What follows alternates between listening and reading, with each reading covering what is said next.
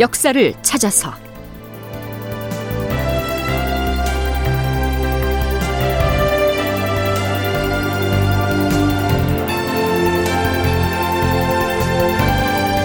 제 952편 명나라군의 강공작전 울산으로.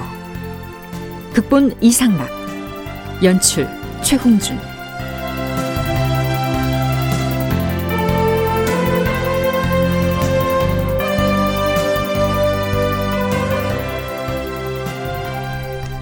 여러분 안녕하십니까? 역사를 찾아서의 김석환입니다. 선조 30년에 해당하는 1597년 9월 16일 이순신은 진도와 해남 사이의 명량 앞바다에서 큰 승리를 거두지요. 우리가 명량 대첩이라고 부르는 바로 그 전쟁입니다. 일단 일본의 수군은 이순신 함대에 패전한 뒤에는 서해 바다를 통해서 진격하려는 시도를 포기하고 다시 남해 동부 해안으로 물러납니다. 그 다음의 전쟁 국면이 어떻게 전개되는지 살펴볼까요? 육군 박물관 이상훈 부관장의 설명부터 듣고 나서 얘기를 풀어나가기로 하지요. 직산 전투에서 밀려가지고 이제 남해안으로 쭉 딱 일본군이 밀려 내려가면서 그때부터 이제 세개 도시를 거점을 방어를 하게 됩니다. 그게 이제 가장 서쪽에 있는 순천, 그리고 그 옆에 경상남도의 사천, 그리고 울산, 이렇게 그 세 지역을 연결해가지고 거기를 거점으로 해서 방어를 하게 되는데 어, 중국군이 보기에는 그 중에서 가장 중요한 것이 일본 선봉대로 온 가토 키오마사의 군대이고 그리고 이제 일본과의 가장 그 최단거리에 있는 어, 울산 거기를 울산을 점령하면 바로 이제 입구가 되는 부산까지 내려갈 수 있기 때문에 여기를 먼저 치려는 생각을 하게 됩니다. 일본군이 거점으로 삼아서 진을 치고 있는 세 곳은 전라도 동부 해안의 순천과 경상도 서부 해안의 사천, 그리고 경상도 동부 지역의 울산 등이었습니다. 그런데 그 중에서도 울산 지역의 상황이 가장 심각했지요. 1597년 11월 27일.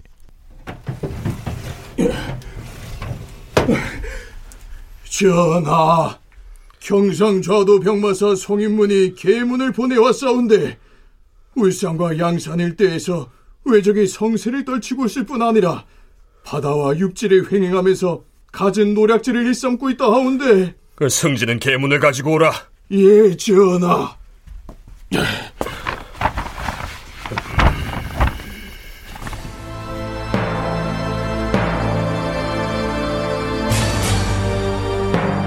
주상 전하 흉악한 왜적이 바다를 건너갈 생각은 하지 아니하고 울산과 양산 등지를 질비하게 점거한 다음 성을 쌓아놓고 저들의 소굴로 만들고 있사옵니다. 트로는 해안까지 내려와서 배를 타고 여러 포구들을 돌아다니면서 노략질을 자행하고 있사옵니다. 때문에 신이 정예병을 뽑아서 각처의 매복을 지키는 한편으로 적들을 차단하여 무찌를 계획을 세워 싸웁니다. 훈련원 판관 이경영 등을 장수로 정하고 경주 부윤 박의장, 울산 군수 김태허, 언양 현감 김흔 등에게 전령을 보내서 현지 상황을 보고하도록 했사옵니다. 그런데 언양 현감 김흔이 이런 보고를 해왔사옵니다. 지난 10월 30일에 울산 태화강변에 주둔하고 있던 수요를 알 수 없는 왜적들이 동래 근처로 줄지어 내려가기에 제가 군관을 시켜서 기장과 입석 부근의 길 곁에다 군사를 매복하게 하였습니다. 마침내 외적의 군사들이 지나가자 지금이다! 놈들의 후미를 공격하라!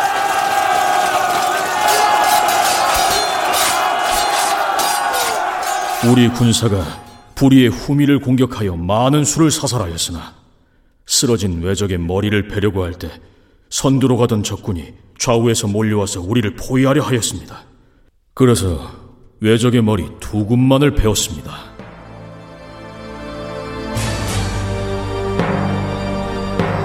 그리고 울산 군수 김태호가 보낸 첩장에 의하면 11월 2일에 울산군의 선앙당에 들어가 주둔하고 있던 적들이 입석 근처로 향해 올 적에 우리 군사가 불시에 공격하여 화살을 빗발같이 날리자 살해 맞아 죽은 자가 매우 많았다고 하여 싸웁니다. 날이 어두웠기 때문에 적군의 머리 13금만을 베었으며 사로잡혀갔던 경주 출신의 여인 한 명을 구출해 싸웁니다. 경상좌도 병마사 성윤무는 이 계문에서 자신의 휘하 군관들이 세웠다는 자잘한 전공을 그 뒤로도 쭉 나열하고 있는데요. 길가에 매복하고 있다가 이동 중인 행렬의 후미를 기습 공격하고 도망쳐 나오는 뭐 그 정도의 국지적인 싸움을 벌였다는 얘기입니다.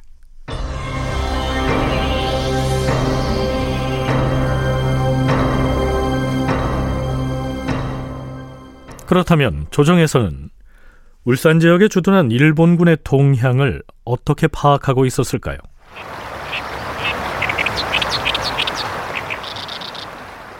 임금이 한강으로 나가서 강변에 마련된 임시 궁전에 자리하였다.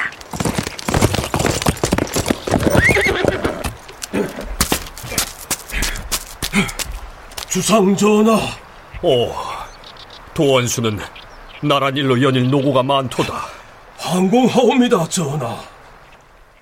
도원수 권율이 부름을 받고 와서 임금을 인견하였는데 우승지 한준겸, 주서 이유홍, 검열 이필령 등 승정원의 승지들이 입시하였다. 지금 적군의 동향은 어떠한가? 서생포에 있던 적들이 모두 울산으로 진을 옮겨 싸웁니다. 울산으로 옮겨서 세력을 불린 저희가 어디에 있는가? 점차 점령 지역을 넓히려는 계획인가? 그러하옵니다, 전하. 놈들은 필시 점령지를 넓혀 나가려는 의도에서 그리한 것이옵니다. 선성이 적진으로 흘러들어간 것은 아닌가? 군사는 신속을 귀중하게 여기는 것인데 적이 먼저 알고서 대비한다면 무찌르기가 어려울 것 아닌가? 만약 바로 지금쯤 기습적으로 습격을 한다면 성공할 수 있겠으나 외적의 무리가 울산성의 소굴로 들어가 버린다면 어려울 것이옵니다. 중국군의 계책에 대하여 경의 생각은 어떠한가? 중국군의 수요는 6만에 불과하옵니다. 그리고 지난번에 적병이 재차 공격을 시작했을 때 중국의 장졸들이 겁에 질려 흩어져 달아난 적이 있으니 중국군은 많다 해도 믿을 수가 없사옵니다. 외적이 험난한 곳을 점거하고 있다면 공격이 어려울 듯 하옵니다. 그러면 어찌해야 한단 말인가? 신의 생각에는 먼저 호남의 외적들을 공격해서 적의 기세를 크게 꺾어버리면 우리의 위세를 떨칠 수 있다고 여기옵니다. 하지만 중국 장수들의 생각은 모두 영남을 먼저 공격해야 된다고 하옵니다. 하지만 중국 장수들의 전략도 틀리지는 않을 것이옵니다. 명량해전과 직산전투에서 패한 일본군이 순천, 사천, 그리고 울산 이렇게 세 군데로 나뉘어서 포진해 있다고 했죠. 그런데 앞에서 소개한 선조와 권율이 나눈 대화에 따르면 조선과 명나라 연합군이 그 세 군데 중에서 먼저 울산을 치겠다고 결정한 것으로 나타납니다. 앞에서요, 선조는 선성이 적진으로 흘러들어간 것은 아닌가? 이런 우려를 표명했는데요. 앞 선자의 소리 성자의 선성은 일을 시작하기도 전에 계획이 누설되는 것을 일컫습니다. 그러니까 그동안 내내 수세적이고 소극적이었던 명나라군이 이제부터는 일본군의 핵심 주둔지로 진격을 해서 선제적으로 타격을 하는 쪽으로 방향을 정했다. 이런 의미가 됩니다. 명나라군은 왜 이렇게 전략을 바꿨을까요? 건국대 박물관 박재광 학예실장은 그 배경을 이렇게 분석합니다. 칠천량에서 조선 수군이 막 박살나고 나서 실제적으로 해로를 통해서 언제든지 이제 중국 쪽으로 해상을 통해 사실은 중국의 접안이 돼 가능하거든요. 한성으로 오는 것뿐만 아니라 그런 부분들이 그래서 또 그 이전까지 좀 도와준다고 갔었는데 조선을 도운다고 왔는데 실제적으로 이제 소극적으로 해가지고서 이게 제대로 이루어지지도 않고 또 중간에 이제 강화회담을 했었잖아요. 끈지 그 심의경을 통해서 계속 했는데 결국에는 그것도 안 돼가지고서 결국엔 심의경이가 결국에 이제 투옥되는 형태까지 나타나 이제 그러다 보니까 이렇게 해서는 절대 끝나지 않겠다. 좀 더 적극적으로 이제 해야 된다. 특히 이제 조선의 남해안 쪽에 그 외성들이 있어서 거기에 운구가 있기 때문에 결국엔 그걸 발탐으로 해서 일본 분들이 자꾸 이제 들고 일어나니까 결국에는 그 지역을 나누어서 적극적으로 공략을 해야 되겠다. 그 전처럼 소극적으로 전쟁을 질질 끌다가는 일본의 수군이 서해 바다를 건너서 명나라 쪽으로도 진군할지 모른다. 이런 불안감이 작용했을 것이라는 얘기입니다. 육군박물관 이상훈 부관장은 거기에 더해서 명나라 조정 내부에서 강화론자들이 도태되고 주전론자들이 득세한 것 또한 명나라군이 적극 공세로 방향을 바꾼 배경이 됐다고 설명합니다. 명나라가 급격하게 일본군과의 전투를 생각하게 된 것은 이제 명나라의 환경이 한 가지 변한 것을 들 수가 있을 것 같습니다. 하나는 일본군과의 강화 회담이 실패했고 일본군이 다시 쳐들어왔기 때문에 황제에게 알려지기 전에 일본군을 완전히 강화 회담을 성공시켰다 그랬는데 다시 쳐들어왔으니까 그것을 이제 무마해가지고 빨리 일본군을 거슬 그것을 거슬른 일본군을 다시 쫓아내야 되겠죠. 그래서 어, 이런 그 강하게 일본군과 전투를 벌여야 된다는 세력들이 에, 이제 득세를 하게 되는 겁니다. 그래서 그때까지 일본과 강화 협상을 추진했던 병부상서 석성 이런 사람들이 어, 제거가 되죠. 그래서 이제 강화 언론자보다는 주전론자들이 득세를 하면서 일본과의 전투가 벌어지고 우리나라의 파병이 되고 전투가 벌어진 것입니다. 울산의 도산성 전투가 이런 배경에서 발발한 것입니다.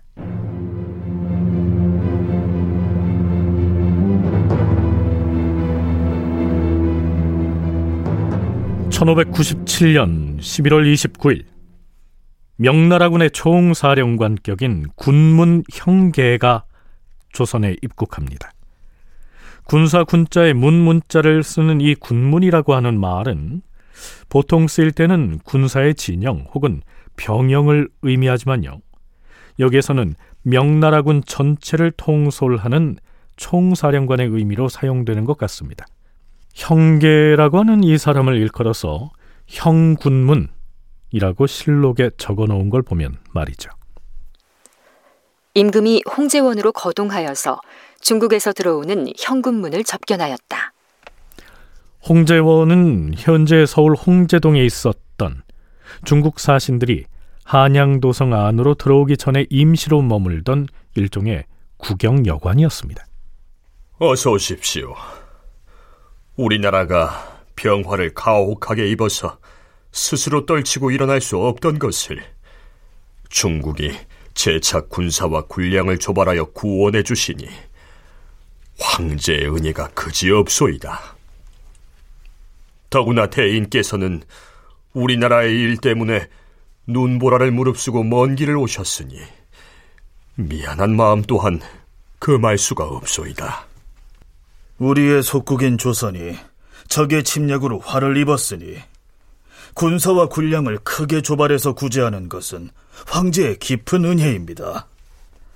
내가 황제의 명령을 받들고 말리 먼 곳으로 구원하러 온 것은 신하로서의 당연한 직분인데 무엇 위로할 것이 있겠습니까?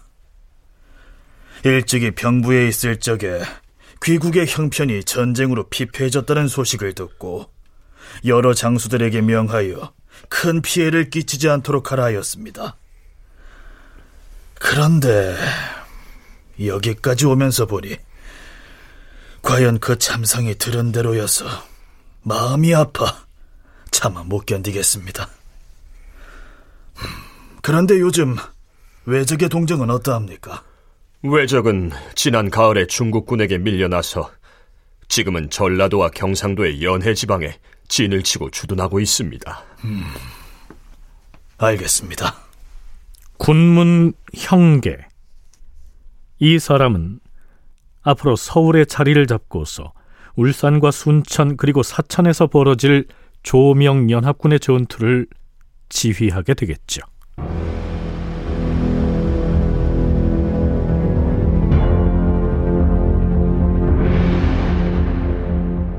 그리고 12월 4일 울산으로 내려가서 현장에서 전투를 지휘할 명나라의 제독 마귀를 선조가 한강나루에서 만나 전송합니다. 이번에 대인이 남쪽으로 내려가는 것은 우리로서는 나라를 온전히 회복할 기회이니 황제의 은혜가 망극합니다. 그리고 이처럼 추운 날씨에 대인이 먼 길을 떠나게 되니 감격스러움을 금치 못하겠습니다. 날씨가 춥고 땅이 어는 이때가 사실은 군사를 움직이기 아주 적합합니다. 흉악한 외적을 이번엔 꼭 섬멸할 것입니다. 승리를 거두고 나면 그것은 곧 황제 폐하의 넓으신 은혜이자 조선 국왕이 백성에게 베푸는 은덕이 될 것입니다. 이렇게 인사를 주고받으며 예를 갖추고 난 뒤 제동 마귀가 선조에게 이렇게 말합니다. 자고로 천일 동안 군사를 길러서 하루 동안 쓴단 말이 있습니다. 바로 지금과 같은 때를 두고 하는 말입니다. 우리 중국의 군병들은 전투 중에 죽을 곳을 만나더라도 법도가 엄격하기 때문에 감히 후퇴를 하지 않습니다. 그러니 국왕께선 조선의 군사에게 엄하게 다일러서 경계를 해야 할 것입니다. 예, 마땅히 그래야지요. 만일 우리나라의 병졸들이 적을 만나서 뒤로 물러나거나 도망을 친다면 대인께서 엄히 처치하시기 바랍니다. 음. 귀국의 군병은 적을 보면 곧잘 달아난다는데 만일 우리 중국의 군병도 그것을 보고서 덩달아 달아난다면 어찌하겠습니까? 사실 우리나라 사람은 겁이 많은 데다 군대는 기율이 엄격하지 못하여서 그러한 일이 종종 일어나곤 합니다. 하지만 이제는 대인이 지휘하는 법도 안에 들어있으니 어찌 감히 그렇게 할 수 있겠습니까? 평시라면 이런 일을 대신에게 알리고 그러면 대신이 국왕께 아뢰어서 다스리게 하겠으나 전투가 벌어지는 진중에 가선 제가 독자적으로 처단하겠습니다. 우리의 장졸 모두는 일체 대인의 지휘를 받도록 할 것입니다. 그 점을 도원수인 권율에게도 시달하겠습니다. 임진년 이래로 쭉 그래왔듯이 조선과 명나라가 연합작전을 할 경우 그 작전 지휘권은 늘 명나라의 지휘관이 행사를 해왔죠. 하지만 제동 마귀가 언급한 것처럼 조선의 군사들은 겁이 많아 도망치기를 잘하고 명나라 군사는 후퇴를 할 줄 모른다. 이건 매우 거만한 얘기죠. 남원성 전투가 있기 전에 선조에게 큰 소리를 쳤던 명나라 부총병 양원은 남원성이 위태해지자 도망치기에 급급했고요. 전주를 지키던 명나라의 장수 진우충은 남원이 함락됐다는 소식을 듣자 싸워보지도 않고 도주하고 말았다는 사실은 우리가 이미 확인하지 않았습니까? 자, 그건 그렇고요. 제동 마귀는 마지막으로 이렇게 결의를 다집니다. 조선은 예의의 나라로서 책 읽길 좋아하고 대대로 농사를 지으면서 살아왔는데 바다 건너 외놈들이 하루아침에 자녀를 사로잡아가고 백성들을 마구 죽였습니다. 이는 하늘도 노할 일이니 이번엔 남김없이 선멸을 하고야 말 것입니다. 드디어 마귀가 울산을 향해 내려갑니다. 명나라의 경리 양원도 울산을 향하고 조선의 도원수 권율도 울산으로 진격을 하죠. 울산 도산성 전투에 막이 오른 것입니다. 다큐멘터리 역사를 찾아서 다음 시간에 계속하겠습니다.